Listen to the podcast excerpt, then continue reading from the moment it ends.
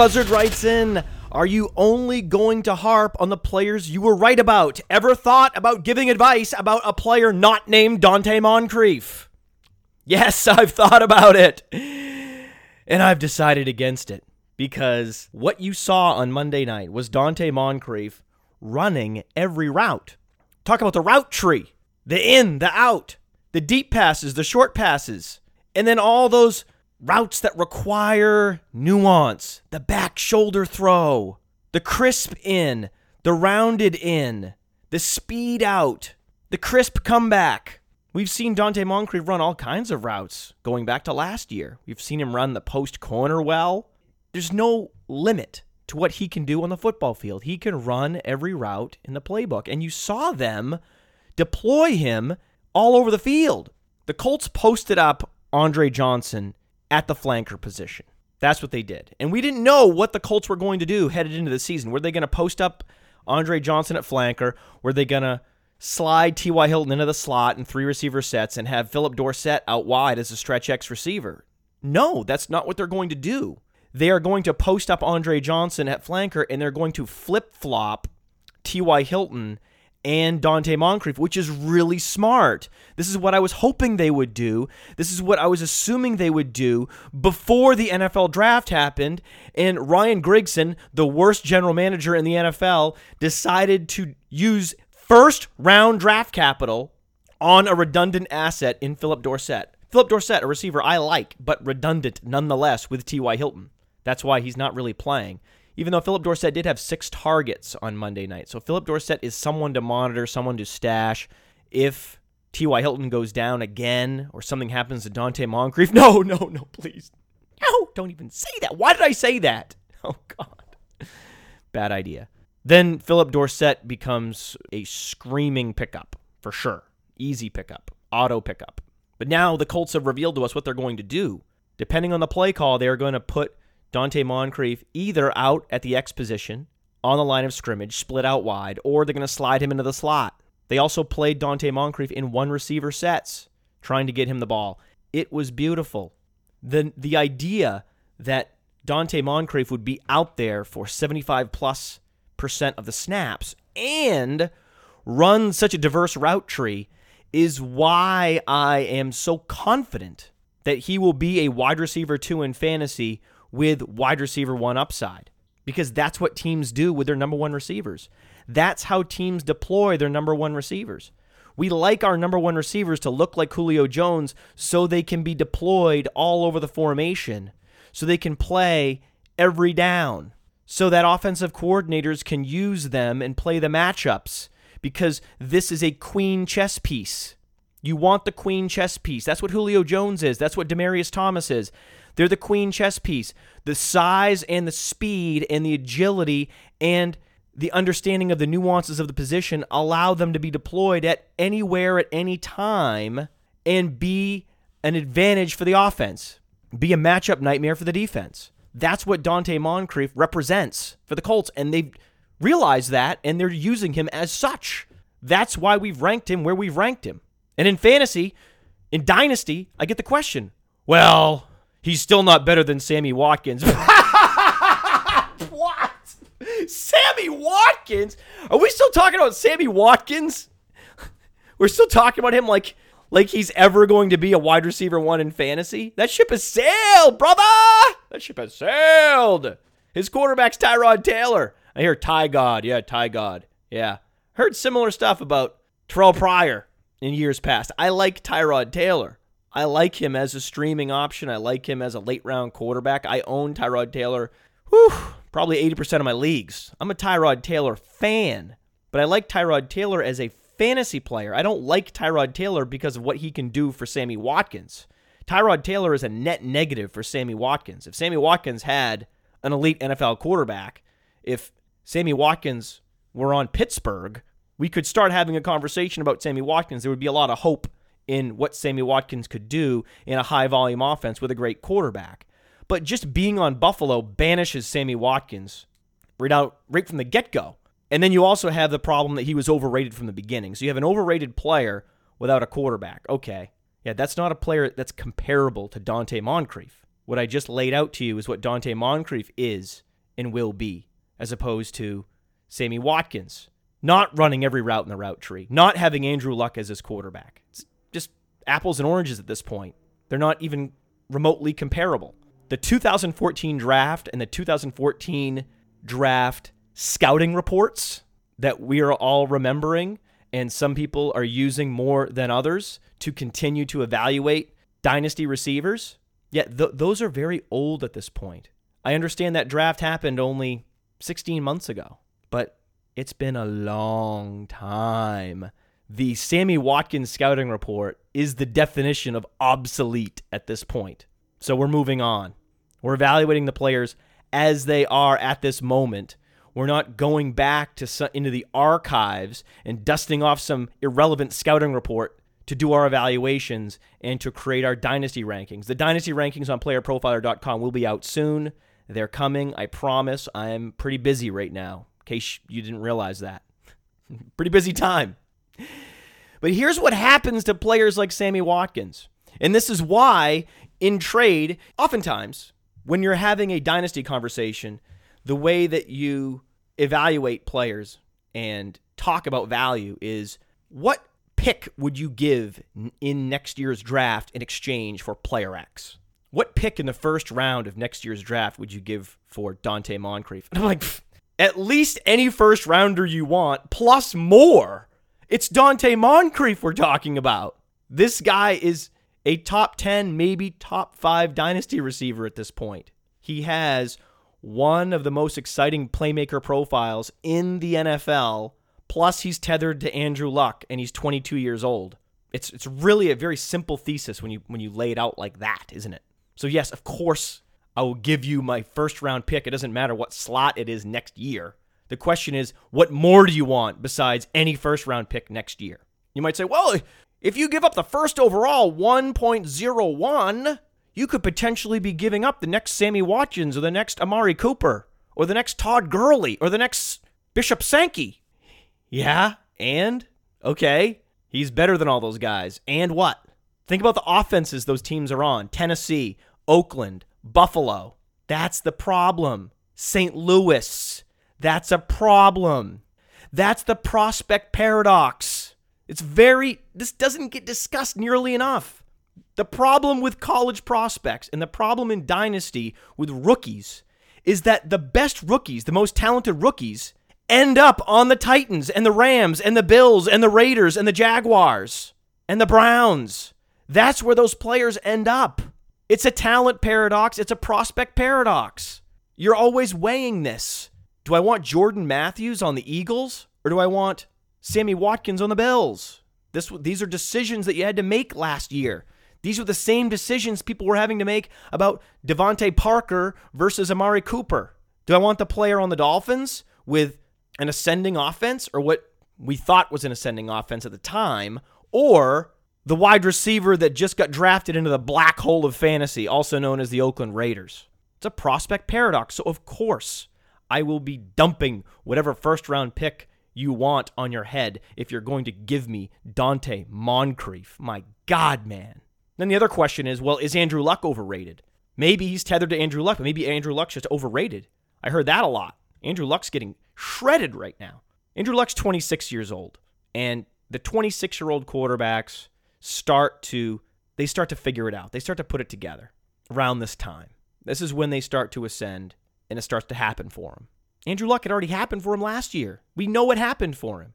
So there's not even there's no doubt about it. It's not like Andrew Luck is not like Marcus Mariota or Teddy Bridgewater or Derek Carr, even Jameis Winston, even though I think there's very little doubt about Jameis Winston's ability and his future, but regardless, there is still some doubt.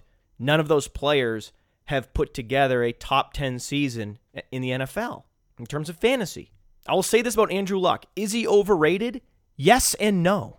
That's what I would say about Andrew Luck he is overrated in real life because in real life, his total QBR last year was 63.8. That was 12th in the league. 12th in the league. Andrew Luck's the best quarterback in football. No, he's not. He's not even he's not in the top 5. You kidding me? Are you kidding me right now? Andrew Luck, top 5 quarterback in the NFL in real football? We had this conversation multiple times over the offseason. The best quarterbacks, the most efficient quarterbacks are Ben Roethlisberger, Aaron Rodgers, Tony Romo. Those are your top quarterbacks in terms of efficiency. Now, Tom Brady, he's back. Tom Brady's knocking on that door. He's like, hey, guys, I'm really efficient too. Remember me? Oh, yeah, Tom, come on in, buddy. It's almost like you have a chip on your shoulder, Tom. What's up with that? How'd that happen? What did you do this offseason to get yourself motivated and fired up? Anything, Tom? Anything happen this offseason to you? No? Okay. Yeah, Andrew Luck, air yards per attempt, 4.1. That was eighth in the league. Passer rating, 96.5. That was seventh in the league. So these are all outside the top five. That's the point. Because the assumption is Andrew Luck's a top five quarterback, and he's not. He's just not. But in fantasy, he's great for two reasons. Because his fantasy points per dropback was number three in the league, 0.61, because he runs.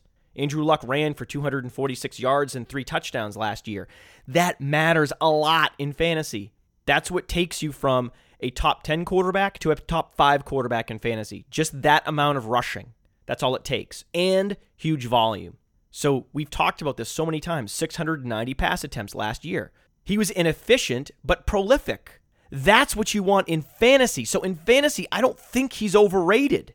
He's a running quarterback that throws more than anyone else in the league. He might throw 700 times this year. That's exactly what you want in fantasy. He is a buying target right now in fantasy. Absolutely. But in real life, yeah, he's overrated. We don't know what he is in real life. We don't know if he's ever going to be efficient. And you need to be efficient. You can't throw 16 interceptions like he did last year. Andrew Luck at the end of last year turned the ball over more than Jay Cutler. And he had an excuse. He has a built in excuse. He had Reggie Wayne. He had a rookie in Donte Moncrief. He had Reggie Wayne, who was essentially a corpse on the field, just that they were just carting him around.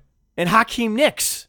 Hakeem Nicks, who's essentially also a corpse, but he's a waterlogged corpse. So he had a, just a, a dried out corpse, more of a mummy. So he had a mummy, he had a waterlogged corpse, he had a rookie, and he had a little teeny tiny awesome receiver in T.Y. Hilton. So it made sense that if given huge volume, he wasn't going to be efficient. So that for a bunch of reasons, I like Andrew Luck. He played Buffalo, then he plays the Jets, two stout defenses. There is some reason to be hopeful about Andrew Luck in fantasy. I'm just not sure what he is in real life yet. I'm not sure if, when given huge volume, he's going to be efficient. Ben Roethlisberger has shown he can do that. Tony Romo has shown he can do that. Peyton Manning earlier in his career showed he could do that. Tom Brady showed he could do that. We haven't seen that from Andrew Luck. So I don't think Andrew Luck is capable of taking a team with a with an average defense and going out and winning a Super Bowl like Peyton Manning did. I don't see that happening right now. I don't think that's possible based on what I'm seeing in terms of efficiency from Andrew Luck. But in fantasy, yeah, this guy's an incredible fantasy option. He was the number one player in terms of fantasy points per game last year. That's pretty good, everybody. I know it's the quarterback position, and I know it's about relative value. I get it. I know what VORP is. I understand late round quarterback. I, I understand that tactic, forwards and backwards, but he's still really good in fantasy. And there might be a buying opportunity. You might be able to do a trade, something along the lines of Carson Palmer plus player X for Andrew Luck. That might now be on the table. We don't know. That's a trade I would like to do. That's a buy low opportunity. A lot of these buy low opportunities are fake because they're players like CJ Anderson that are unproven, that have never done it for a full season. So it's an immense risk to try to trade for them in a buy low situation. The buy low scenario is typically a buy before he reaches zero scenario. But not Andrew Luck, not a player who we know who he is. That's different. That's when you do want to buy low. We do know what Mike Evans is. We're, I'm comfortable and confident in my knowledge of Mike Evans' ability. So that's a guy that if someone's willing to offer him to me for 70 cents on the dollar, I'm buying. I think there was some confusion in previous shows. I said that buy low, sell high is a sucker move. It, it can be a sucker move or it can be a smart move. It just depends on the players you're buying, as always. One of the players you don't want to buy right now, and you'd be buying high. So sometimes I like to buy high because a player's trending in the right direction and he's really good and you just need to buy him before his price goes up even more. Think Jordan Matthews. Think Donte Moncrief. That's a buy high situation. I'm all about buy high in those situations. I'm not buying high on Matt Jones. Matt Jones is overrated. Now, I don't not like Matt Jones. What is that? A double negative? Is that a, that was the that was a bad double negative. We try not to do double negatives on the show. We try to be try to raise the the level of discourse, the vocabulary, the grammar. Matt Jones overrated because I'm seeing Matt Jones be, being traded for really good players that are full blown starters. Matt Jones is at best in a 50 50 timeshare with Alfred Morris. At worst, he's a distant backup to Alfred Morris. He's also not the pass catching back. The passing down back for the Washington Redskins is Chris Thompson. It's not Matt Jones. Chris Thompson's still getting significant snaps. But Washington last week was ahead and they were leaning on a lead in the second half. They were milking the lead. So Matt Jones broke a big run and benefited from game flow. It's the randomness we talk about. There are so many random events and outcomes on the football field. Matt Jones was the beneficiary of the random events and outcomes on the football field in week two. He benefited from seeing defensive fronts that were advantageous for a running back, number one. And number two, he benefited from game flow, receiving 10 plus carries in a game that he was splitting carries evenly with Alfred Morris. That's just not going to happen again. Why is it not going to happen again? Because it's Washington. Because it's the Kirk Cousins offense. Now, Kirk Cousins is good. He's not good. Why do I keep calling Kirk Cousins good? That's such a weird thing to say. As it tumbles from my lips, I, I cringe like I just ate a lemon. Like, Kirk Cousins is good. Who, why would you say that? That's crazy. No, he's not good. That was a mistake. I misspoke. He's not good. I always think of Kirk Cousins as good because I'm always thinking relatively in my mind. He's good compared to Robert Griffin III. Robert Griffin III, after his rookie year, may have been the most overrated quarterback ever in the history of the NFL. Robert Griffin was never good. He was never a good passer, ever. Just wasn't good. He was a, a, a, spread option gimmick quarterback at Baylor, and he never evolved into anything else. He never got on that Marcus Mariota track toward being a real NFL quarterback. And if you listen to Chris Cooley and others that are around that organization, what you hear is that he just never had any interest in it. He always thought that he was smarter than the coaches and that he could figure it out. And then one day he realized he couldn't figure it out anymore. He was getting crushed by defenders regularly and then benched. Kirk Cousins is awesome compared to Robert Griffin III. Kirk Cousins is mediocre compared to other NFL quarterbacks, but he's still a huge upgrade for the Washington skill position players. That's why on the playerprofiler.com rankings this week, we have Pierre Garcon in the top 20 and Jordan Reed in the top five. But that doesn't mean Matt Jones should be in the top 20. It doesn't extend to Matt Jones because Matt Jones is the backup to Alfred Blue on a bottom 10 offense in the NFL. A backup running back on a bottom 10 offense is never a stash candidate ever. So if you have him, you should be trying to trade him because his value will likely never be higher than it is today unless Alfred Morris gets hurt. Yes, of course, I know. Yes, someone could get hurt. Yes, Alfred Morris could get hurt. Yes, it could happen. It hasn't happened yet. He's never been hurt, but this could next week, week 3 could be the game. Yes, okay. And then I'm wrong. Okay, fine. You were wrong. Oh. oh. No sport has more random outcomes, random events that happen on the field of play than football. So I'm going to be wrong a lot. If I'm right 55% of the time, that's a win with such a random sport, with such low sample sizes. So few games, 16 games, that's nothing. This was baseball, they were playing 160 games. Yeah, I'd, my hit rate would need to be a lot better, but it's football. And Matt Jones isn't a player that I'm excited about. I'd much rather stash Josh Robinson, who would be the every down bell cow in one of the highest volume offenses in the NFL. That would be exciting. We saw on Monday Night Football, Josh Robinson had a couple nifty catches out of the backfield. He's a pretty good receiver. He's at least adequate, if not good. His ceiling is 7,000 million, trillion, billion times higher than Matt Jones because Matt Jones doesn't have a ceiling. Matt Jones is living in a crawl space. Sorry, I made myself laugh there. Sorry. It's unprofessional. Keep a straight face. I'd much rather have Damien Williams because Lamar Miller is hurt right now. Damien Williams has a better all around skill set than Matt Jones and plays in a much better offense. I'd rather have James Starks because Eddie Lacy's hurt right now and Green Bay's a much better offense. I'd much rather have Dexter McCluster. Just kidding. Come on. Not Dex. Come on. You guys really thought I was going to say Dexter McCluster? Come on. I'm not going to say Dexter McCluster.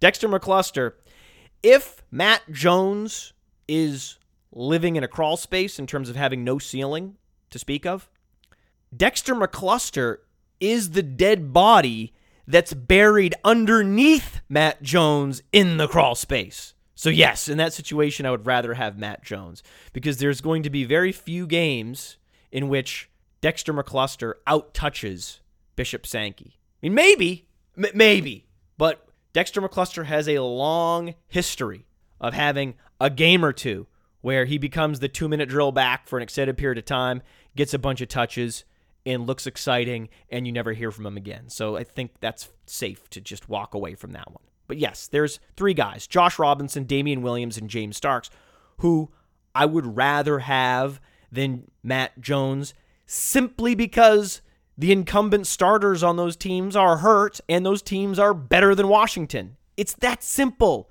You don't need to overthink it. You actually don't even need to go to the Matt Jones profile on playerprofiler.com. You can. And Matt Jones is comparable to Le'Veon Bell. He is a poor man's Le'Veon Bell. He's got great size adjusted agility, one of the best size adjusted agility scores you're going to see in the NFL.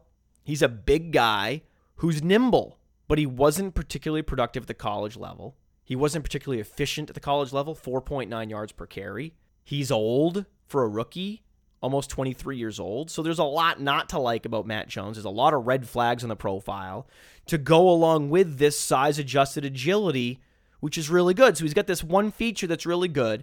And you also see on the field, he's able to translate his athleticism onto the field. So you have those two things going for you with Matt Jones. That's exciting.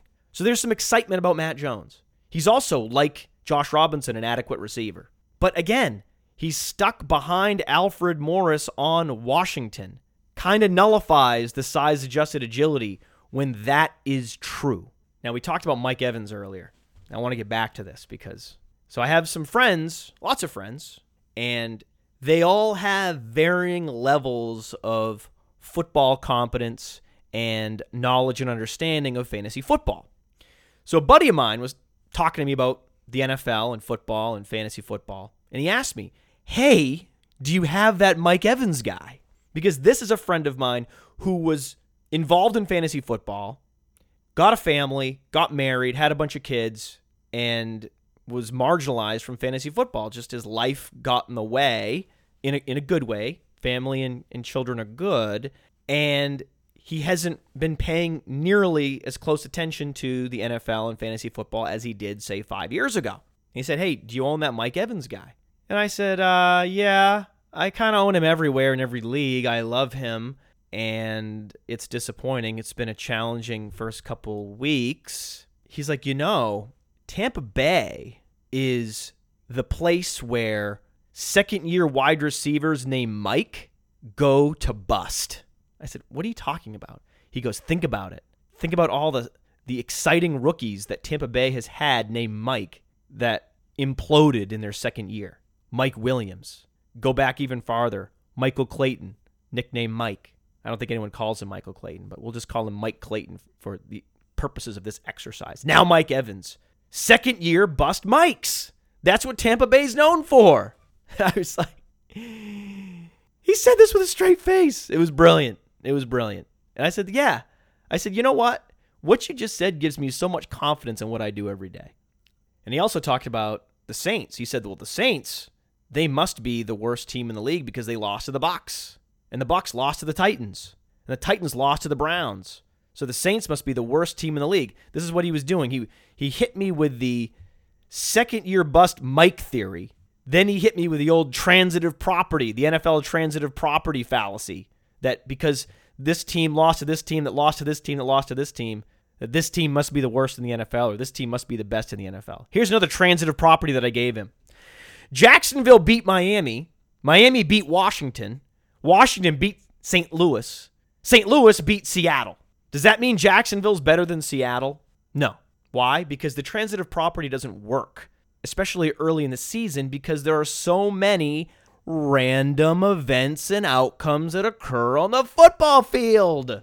One good team losing to a bad team breaks that transitive property loop every time. But this is what we do because we only have games on Thursday, Sunday, and Monday.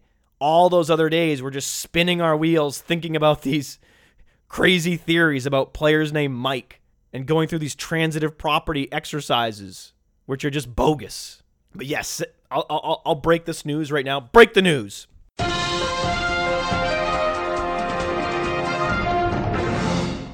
Seattle is better than all those teams I just listed. Yes, quite obviously. Yeah, those two straight Super Bowls, yeah, that that kind of matters. And Mike Evans will be fine. I'd say go trade for him, but if you're drafting Mike Evans, if you're a person who's out there targeting Mike Evans, you probably already know what you're doing, right? You already own him, probably. If you listen to this show, you probably already own Mike Evans. And if you don't own Mike Evans, and you listen to this show, you've probably already gone out and tried to trade for him. And if you do own Mike Evans and people are trying to trade for him, you also have conviction in Mike Evans enough that you won't even think about selling low at this point. So Mike Evans will be fine. And as it relates to Mike Evans, we are all going to be fine. We had a buzzard write in.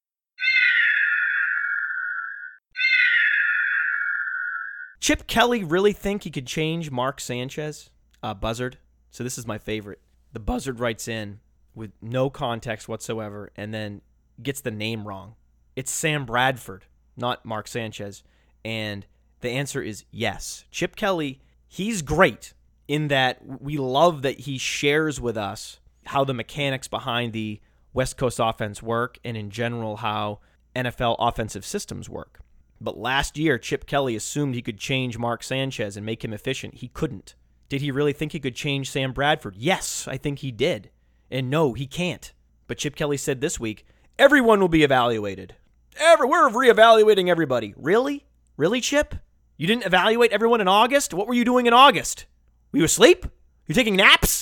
In the afternoon? Are you evaluating? What are you doing? How old are you? Did you just turn 95? Where you been, buddy? We're almost into October. You need to evaluate everybody. You should have evaluated them all two months ago. Maybe you should have done a better job of evaluating DeSean Jackson. Maybe you should have evaluated LeSean McCoy better. Maybe you should have evaluated Evan Mathis better. Maybe you should have evaluated Jeremy Maclin better. I don't know. Your guard play should have been better evaluated. How about that? I don't think you can evaluate offensive line play because the Eagles' offensive line run blocking efficiency is dead last in the league. And I don't see it getting better. It's why I'm worried about DeMarco Murray. Very worried. And people ask me this all the time. Well, geez, you know, based on all the advice you're giving, and you clearly hit on Donte Moncrief and all these players, your teams almost be 2 0, right? No, no. If you're wondering, my teams are not doing well. I only bring this up because of DeMarco Murray. My teams aren't doing well at all, in case you're wondering. I know you're not wondering again, I've said this in multiple shows. I will say it again as an apology on the front end because I know you don't want to hear about my fantasy team. But on a show like this about fantasy football, once in a while, I will indulge myself by talking about my own fantasy teams. Because here's who I drafted in the first round this year. Dez Bryant, DeMarco Murray, Eddie Lacy. How you doing? Yeah, not good. Second round, I drafted Jordy Nelson and Calvin Johnson in most leagues. Oh, whoa. Problematic. Third round, Randall Cobb, Mike Evans, Jordan Matthews.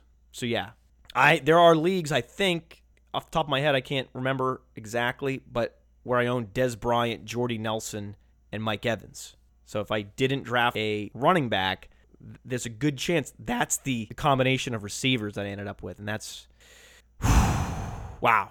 Yeah, could be better. Could be a lot better. But uh, so I'm not doing that well. People keep asking me for advice.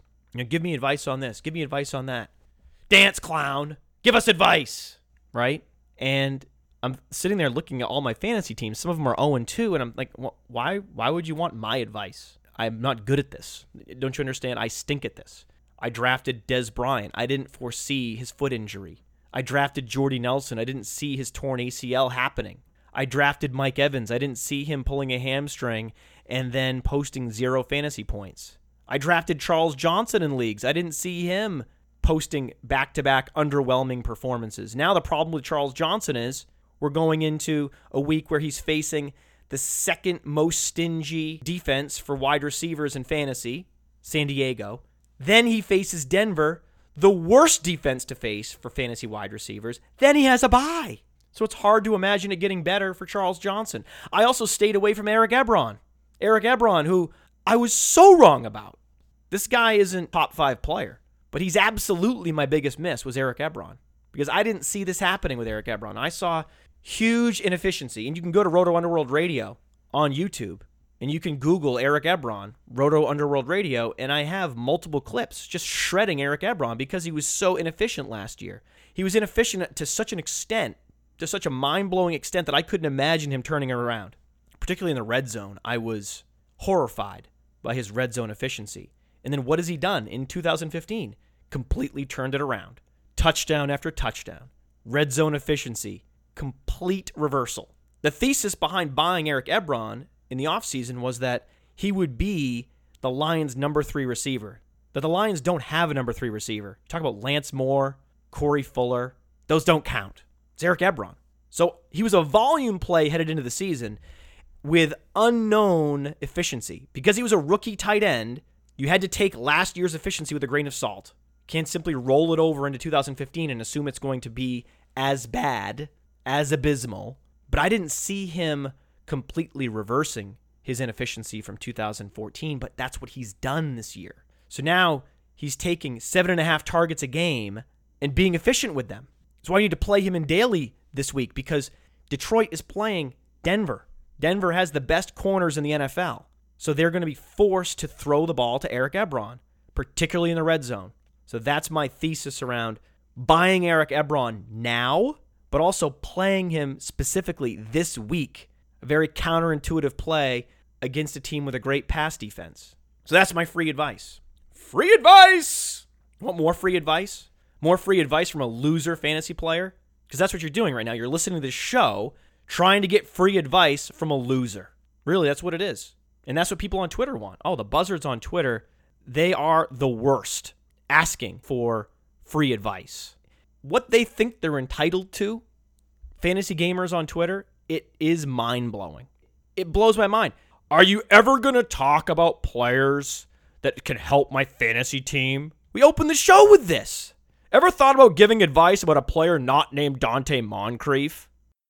The entitlement that I see every day from fantasy gamers asking for free advice as if I have nothing better to do but just dispense free advice. If they think that I'm an ATM, that I'm just sitting there I am a, a, an electronic box with buttons. Beep, beep, beep, beep, beep, beep, beep, beep. And they just think they can waltz up to me and just hit buttons. What fantasy receiver? Beep, beep, beep, beep, beep, beep, beep, beep, beep. Should I trade player X for player Y? Beep, beep, beep, beep, beep, beep, beep. Here you go. I'm just a dispenser. That's all I am. Weird. You ask people, hey, you know, if I'm going to sit down and evaluate your roster and help you make some trades, you should sign up for this concierge service. Go to playerprofiler.com forward slash concierge. Sign up. Pay for advice. All kinds of free advice out there. I'm not paying for advice from some guy with an 0 2 fantasy team. Can you prove that your advice is better than other people's advice? Maybe then I'll pay for it. Get out of here. Leave my sphere. Do not come back. More free advice. Here's some free advice for you, suckers. Buy Quincy Enunwa. Get your hands on Quincy Enunwa. He will be Ryan Fitzpatrick's number two receiver this Sunday. This means five to 10 targets, and he's a truly explosive talent. On playerprofiler.com, Quincy Enunwa's best comparable player is Josh Gordon. But there's recency bias. People saw him drop a couple passes on Monday Night Football, and they think he's just that guy that goes out and drops passes. He's raw. They also get him confused with Chris Owusu, the other guy with more vowels than consonants in his name. That's what we should call Chris Owusu, the big vowel. Can I trademark that that nickname for Chris Owusu? Be the worst nickname ever. Then people say, "Oh, Devin Smith." No. Playerprofiler.com, Devin Smith, dominator rating. That's all I need to say. The Quincy Enunwa party could happen this week. Oh, yes. If he scores a touchdown this Sunday, we will be putting some champagne on ice in the club.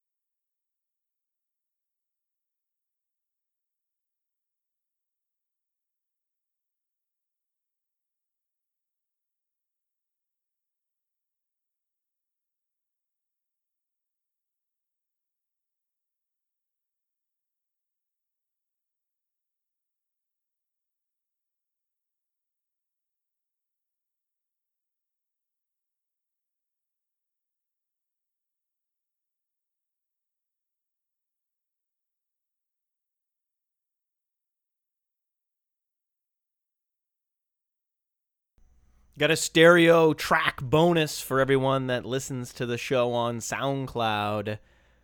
Vivian Kelly has some Donte Moncrief analysis for you. We'll send you out with this. Feed Moncrief. Feed Moncrief. Feed Moncrief.